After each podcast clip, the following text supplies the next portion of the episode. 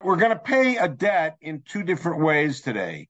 First of all, this shiur is a memorial shiur for a dear friend uh, who passed away a couple days ago.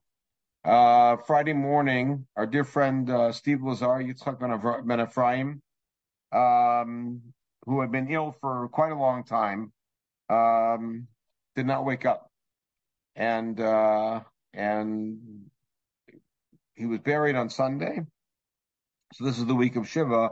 Obviously, it's a week of of uh, mixed emotions of the um, almost indescribable kind, and particularly fitting. Steve himself had a great sense of humor, a very quiet, brilliant sense of humor, and even told me once that uh, he was named um, Stephen because his Hebrew name is Yitzchak, and his parents were Hungarian uh, immigrants and evidently in Hungarian, Nevets is laughter, and Nevets is Stephen backwards.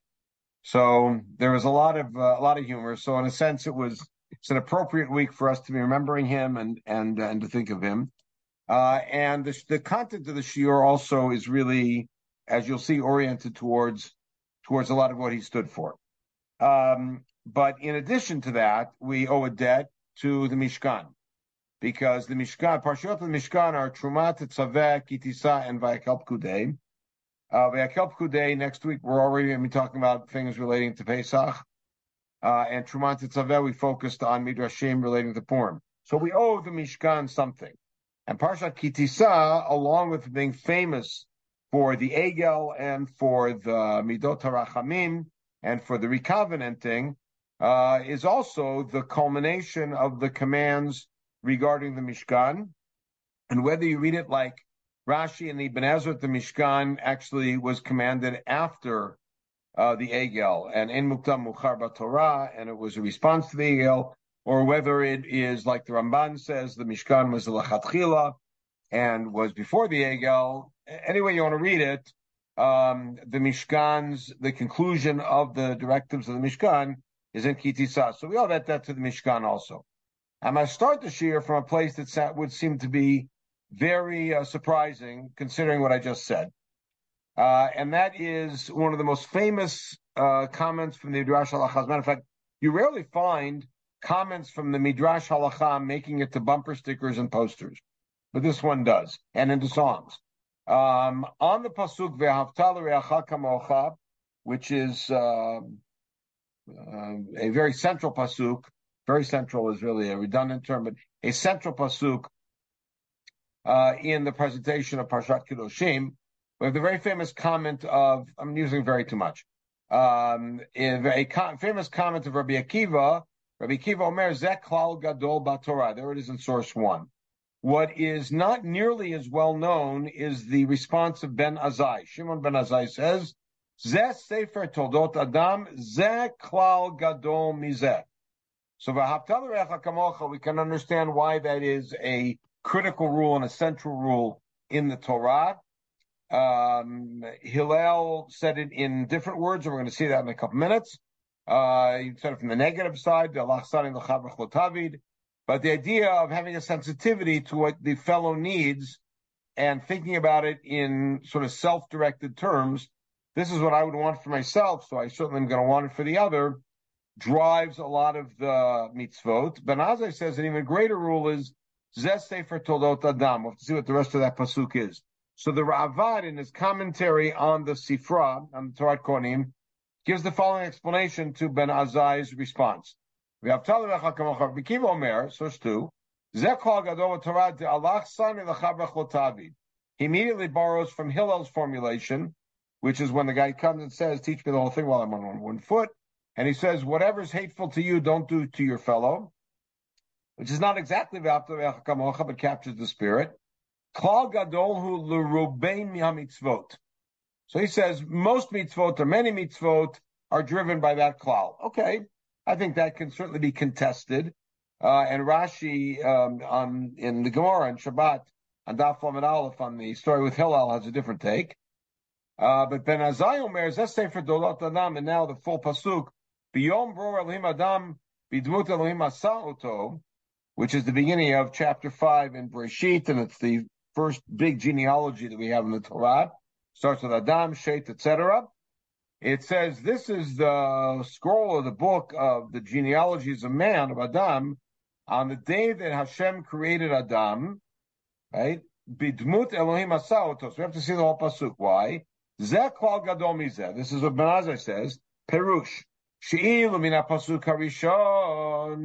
had ve'avta lebecha kamocha, lo shamanu ela. Meaning you're supposed to treat your fellow as you want to be treated yourself. Which means Hareshin pazehu, onit kalelhu, v'nigzal v'nechbal. Let's say that you were degraded, or you were cursed, or you were you were the victim of theft or of, of attack. You could say, "Well, I'm I was attacked, so let him be attacked also." In other words, like you. Now you could take this Ravad one step further, which is if you don't mind being embarrassed, you don't have any sense of dignity, you can say, well, I can embarrass the other guy too. So he takes Ben quote, but he goes to the end of the pasuk, and the Ben point is that man was created in the image of God, meaning at mi atam but mi atam kalel. When you're cursing another person, who are you cursing? You're cursing or de- de- denigrating somebody which is demuti oknosha makom, who is the image of God. Zakal other words, that's his point of saying why explaining ben, why Ben Azai raises the stakes and says the zesay Sefer Tolot Adam is even greater. But the truth is that the Ravad nearly completely lifted this comment from and expanded from Midrash Breshit Rabbah. Uh, the comment of the, the, this Midrash is confusing. I'll explain. Ben Azai Omer Sefer Tolot Adam. This is on in Breshit Rabbah on the pasuk in Breshit. Zeh Kol Gadol Torah. Notice he doesn't say Zek Kol Gadol Mizeh. He says Zek Kol Gadol Torah. Rabbi Kiva Omer v'Hafta v'Echa Kamocha Zek Kol Gadol Torah. Right, so it's it's each one of them holding a banner and saying this is the big rule. Shalot Tomar. Now this is confusing because it sounds like it's Rabbi Kiva talking. I was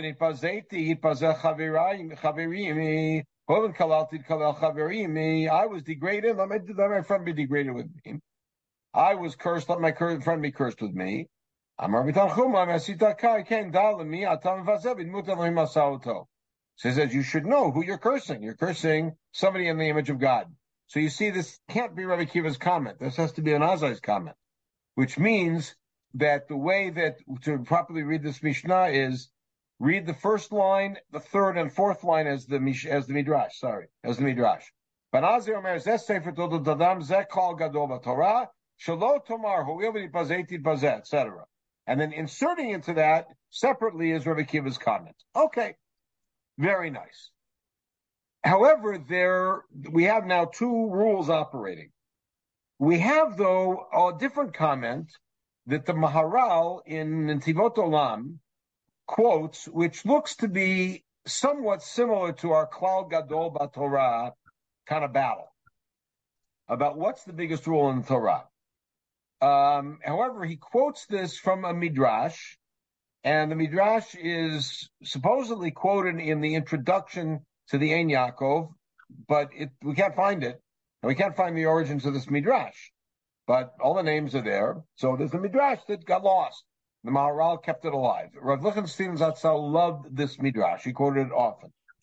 Ben Zoma Omer, Ben Zoma Shimon Ben Zoma, Vatzinu Pasuk Kolel Yoter said we have a, a great pasuk which is Shema Yisrael. Ben Nanas, Shimon Ben Nanas Omer Matzina pasuk Kolel Yoter. So Shema Yisrael we can understand. That's about our general belief in God and all the details of that. And we understand that. And here's the real surprise. Shimon ben Pazi Omer, Matzina Pasuk Kolel Yoter. Now, kolel is a little bit strange because it means it sounds like more, more all-encompassing, as it were. But it seems to mean like pasuk gadol. V'hu et hakeves ha'echad taseh v'boker. What a weird addition. Shema Yisrael, people have given their lives saying Shema Yisrael. that's on Rabbi Kiva's baseball uniforms. It drives so much of our, of our interactions with others. It defines our interactions with others. And Shimon Pazi comes and says, you know what the most important pasuk is? What does he mean? And now Amar, is a very strange comment. Amar Ploni, I guess the Maharal didn't have the name. Al Raglavi Amar Halacha Kiven Pazi, which is itself weird. The, com- the whole comment's weird. Halacha Kiven, there's not halacha here. But it seems like we prefer this last opinion, which means that the seems to speak to the centrality of the Mishkan, and the Mishkan is what we saw at Har Sinai. We saw Moshe saw the image at Har Sinai, so it's very central. Okay, very nice. But I think there's something else going on here, and in order to look at it, we need to take a look at, as we said, the Parshiot Mishkan. The Parshiot Mishkan, which are all laid out here, begin at the beginning of Parshat Truma, what we call Parshat Truma, Seder Truma. By the Shalimor. Truma. So Hashem tells this is the first thing that happens when Hashem Moshe gets to the top of the mountain in the cloud, when he ends up being there at the end for 40 days and 40 nights. And Hashem speaks to him and says, Go tell Bnei Israel, V'ikhu truma, to take a, an offering, a gift to me. Me'ed kol ish asher libo. From every man whose heart inspires him, whose heart moves him, tikhu trumati. Which means you're limited. You're not allowed to take this from somebody who's giving it begrudgingly. Be from people who are inspired to give it and moved to give it. And what are those things? Precious metals, precious wools, dyed different colors, uh, precious uh, skins of animals and wood, and then we move to, to different oils and scents, all of the precious gemstones. Beautiful. And all of this culminates in the pasuk, which if you're at all a fan of Field of Dreams, you should recognize. I'm convinced that the writers of Field of Dreams were yeshiva guys who knew this pasuk. They could have been religious Christians. Essentially, if you build it, he will come.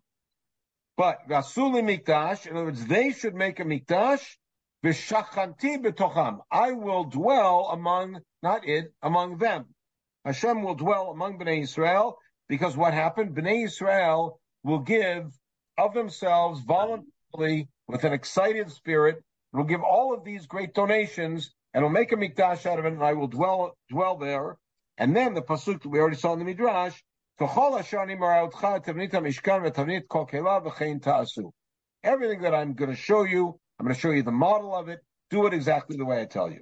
All right.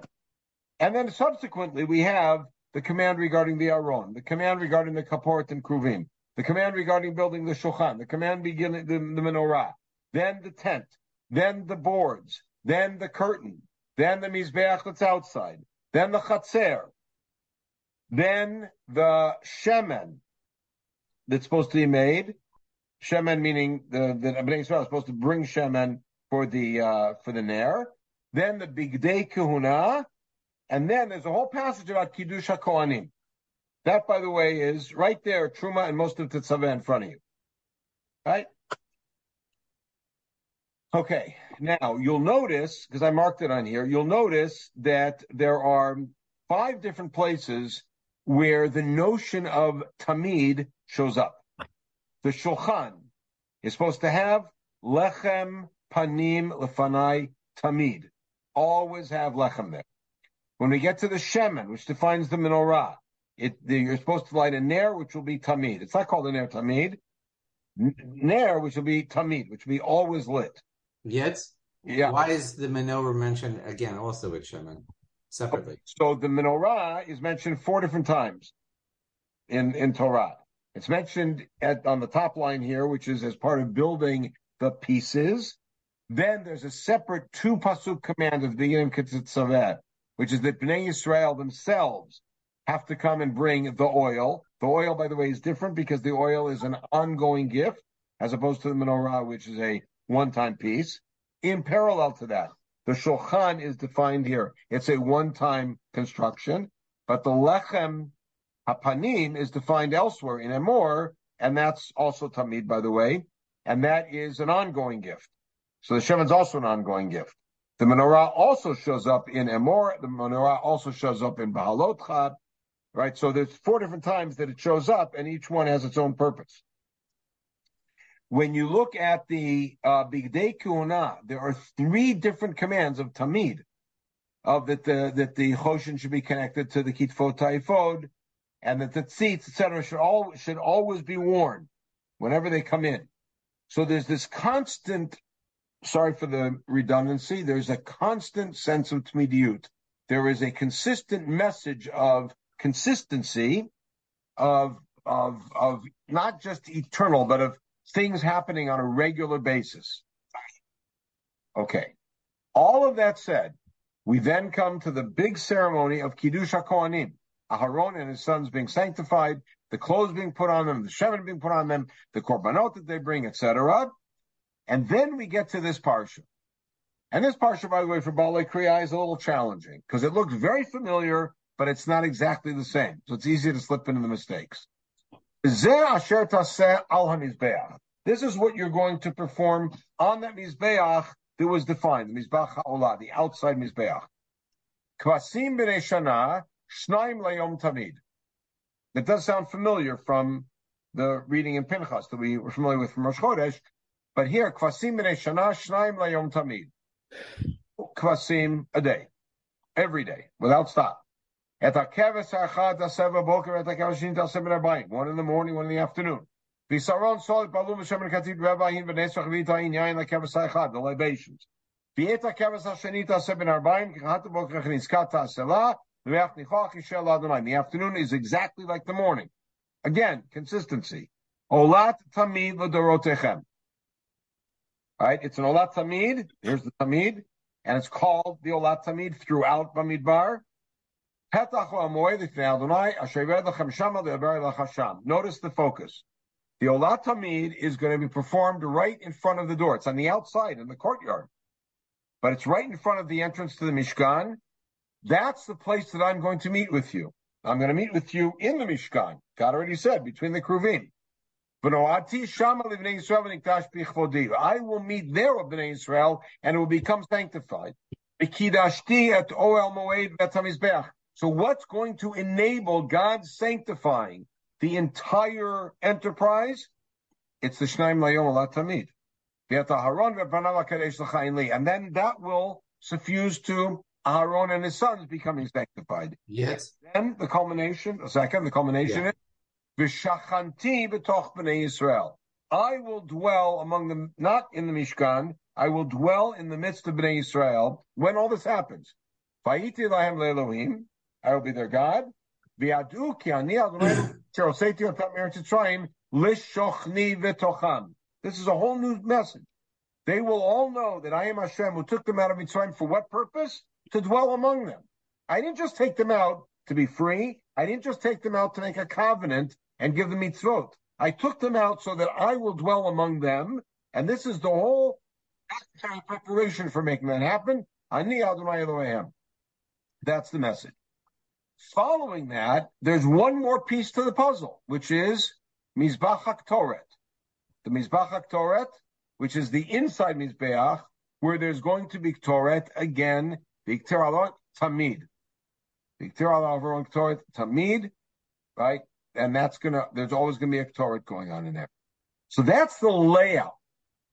I'll take a question in a second, but you notice that the entire structure, minus the Mizbach HaKtoret, is bookended by Hashem's promise that He's going to dwell among Bnei Israel. It starts at the beginning of Truma, and it concludes here at the end of Tetzaveh. And then the few mitzvot that are added on into the beginning of Kitisa are appurtenances to the Mishkan. They are collecting the money necessary for the Adanim, the, the Kesef for the Adanim, the Machzit HaShekel. They are the basin, the laver, the wash. They are the besamim in order to make the Shemen HaMishcha and the materials for the Ktoret, and then Betzalel and then Shabbat. Those pieces. But the Mishkan itself concludes at the end of Tetzaveh. And the Mizbach HaKtoret seems to even be separate from that. So you see that the entire presentation of the Mishkan is bookended by the notion of Hashem dwelling among us. Okay, Jason, what was your question? I'm just trying to get the structure in my head. So you have the walls of the of the Mishkan, and inside there's a big courtyard, and then there's a building inside the Kodesh No, Kodashim. walls. The Mishkan itself is a tent. Outside of the tent, there's a courtyard which has curtains around it. That's all. There's no walls. Well, I I said curtains. That's what Moshe they would take down every uh when they. The tent, that's the outside. Then where's the mizbech? Is it tent- inside those curtains or outside the curtains? the tent itself, I'll explain. The tent itself is uh is 10 high, 10 amot high, and has boards that plug into sockets and three different covers that go over the tent. That's Right. the, that's the Mishkan, that's the Kodesh. Right? Outside of that, there's a courtyard, It's outdoors under underneath the sky. Yeah. Mish, Mizbeach's there. Mizbeach is there inside the courtyard, but outside of the Mishkan. And in the in Yerushalayim, the Mizbeach is outside under the sky, outside of the Beit Hamikdash, in the Azara, in the courtyard. You're talking about the mizbech where they slaughter the animals, Mizbeach of Mizbach HaOlah. Right? And then the Mizbeach for the ketoret that's inside the tent, that's inside the tent, inside the Beit Hamikdash. and the outside one is the one that they that they call kedoshim, as opposed to the inside one, right? Mizbach HaOlah is the Mizbeach where all korban, there, there's only a couple things of dam that go on the Mizbach HaKtoret, and that's, you know, that- that's Uh-huh. Etc., but Yom Kippur, etc. But the Mizbach, the outside Mizbach is the Mizbach that we talk about. But there's also a uh, like a, a wall type structure around the entire courtyard as well, right? Only in the Mikdash, not in the Mishkan. Not in Michigan. Okay, fine. All right. Good. So now, when you take a look at this, you find something interesting. That the beginning of the Parshiot HaMishkan are driven by. They're driven by volunteerism. They're driven by people of their own free will giving this spectacular range of expensive gifts to the Mishkan. That's how it starts. However, when you start getting into the nitty gritty, you find Tamid and Tamid and Tamid, Tamid, Tamid, and it culminates with the Korban that's brought every day, which is Shnaim Layom Tamid. And then you would, and then so surprisingly, at the end of that, you get the same message, B'shachanti b'toch b'nei Yisrael, but the message is then ramped up. It's not just V'shachanti b'toch b'nei Yisrael, but rather now you're going to understand why I took out of Mitzrayim. I didn't take out of Mitzrayim for any purpose rather than to dwell among you. And everything you're doing here is going to enable that. So what are we to do with this structure? So I'd like to propose the following.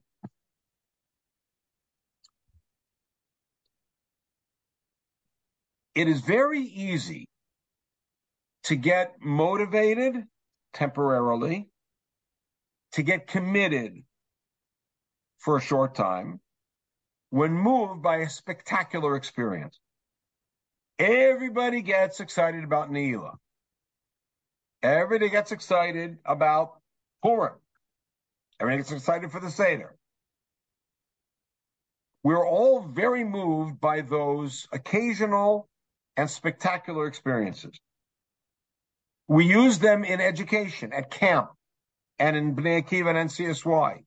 We have uh, Seudah Shlishit that's an hour with singing, and the lights go out in the middle, and we're and and somebody tells a story, and we move people. That's important. It's important to be moved. It's important to feel an emotional attachment, a nostalgic attachment, to have that part of us connect with our commitment. However, the commitment is something that has to then draw into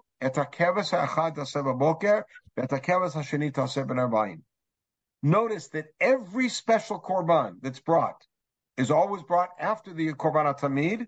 Matter of fact, the principle that we have, which is kol frequency generates priority or precedence is based on the pasuk that appears in throughout Parshat Pinchas, which is al olat tamid. You bring the musaf Shabbat al olat tamid. You bring the musaf Rosh Chodesh al olat tamid. You bring the musaf Rosh Hashanah al olat Chodesh and al olat tamid. Whatever is is is more constant takes precedence, because that's the challenge of avodat Hashem. The challenge of Avodat Hashem is not poor. The challenge of Avodat Hashem is the day, the two days after Purim, day after Purim, Shushan Purim, the two days after Purim. The challenge of Avodat Hashem is a week from Monday to get up and put on tefillin, put on talis and tefillin, and daven with the same kind of zest and zeal you had at Mariv on Purim. That's the challenge. And so what you see happening in Parshiot Mishkan is they're introduced with the spectacular. They're introduced with the voluntary. They're introduced by being moved. And all of the really exciting things are there. Zahav, Kesef, Nechoshet, Orot, Elim, Yodamim, all these really cool things. By the way, notice they are all one-time things, one-time gifts. They're for construction. And then we move through and we see that there's a lot of things that need to be kept up. And the point of the Mishkan is not to build something, but to maintain and to observe and to serve. And it concludes with the daily avodah. That Olat Tamid is brought on Yom Kippur, Shachal, Shabbat, the same way that it's brought on a Tuesday and Teda. Same thing.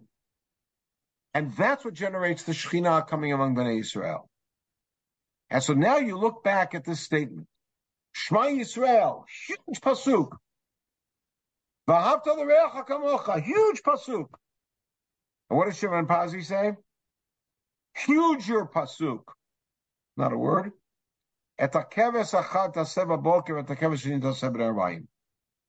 the real challenge of the breed with HaKadosh Baruch Hu, the real challenge of, of leaving Har Sinai and putting this into action is being able to take the same zest and zeal, the same excitement, the same anticipation, the same sense of spiritual volunteerism, and pour that into your daily commitment.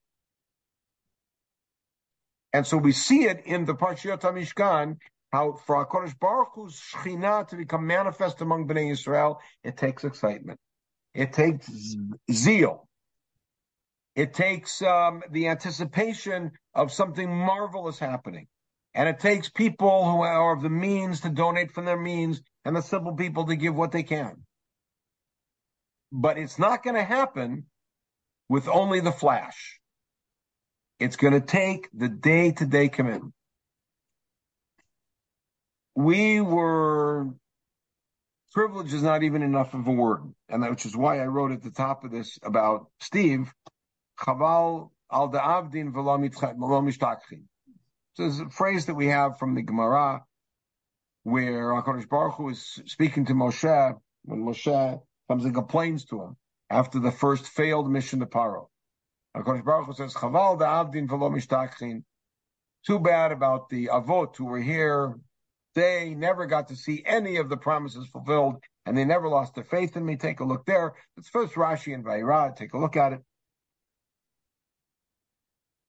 But you know, sometimes you you you have the opportunity to be in the environment, in the Daled Amot of somebody who's truly a spectacular person, and there's a lot of flash, and so you're inspired by them, and you maybe even pull up their memory sometime. But sometimes, once in a while, you get that rare and rarefied air of being in the company of and in the and in the proximity of somebody who not only is spectacular, but they're spectacular consistently. They're spectacular without the flash. They're spectacular and they make you work a little bit to find out how spectacular they are, and you find out how worth it it is.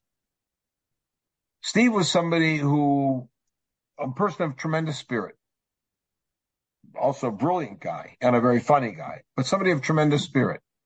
And yet the spirit was never flashy. It was always very quiet and you saw it.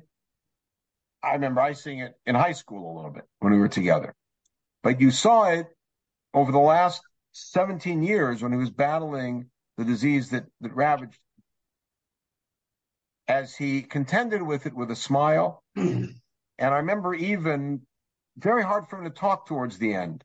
Uh, coming over to talk to him and not only give me a nice greeting, but telling me something hilarious. I mean, on the floor laughing he could hardly move his mouth to to laugh. But it was it was that sort of commitment to doing the right thing every day that took him till his very last day. And it was a model for us. And we were truly blessed and fortunate, both in our days together in Rambam, those who knew him in elementary school, those of us here in the community who had the chance to, to be around him. I was most privileged because he came to the Daf Yomi shiur for quite a few years.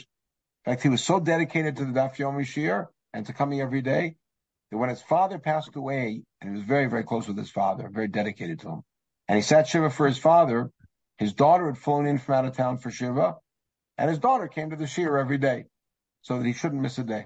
She represented him at the shiur. I was always struck by that. And I always thought it was a great statement about her. And it is. She's a wonderful girl. But I realized it was a great statement about him too. Did she realize how important it is for us, for him to have a takeves ha'echad taseva boker and takeves ha'sheni taseh ben And that's a model for all of us. To never lose the sense of inspiration, but never let the flash and never let the inspiration serve as enough for us, but rather as a starter to our commitment to making every day an inspired day. Yehi Zichro Baruch. We miss you, Steve.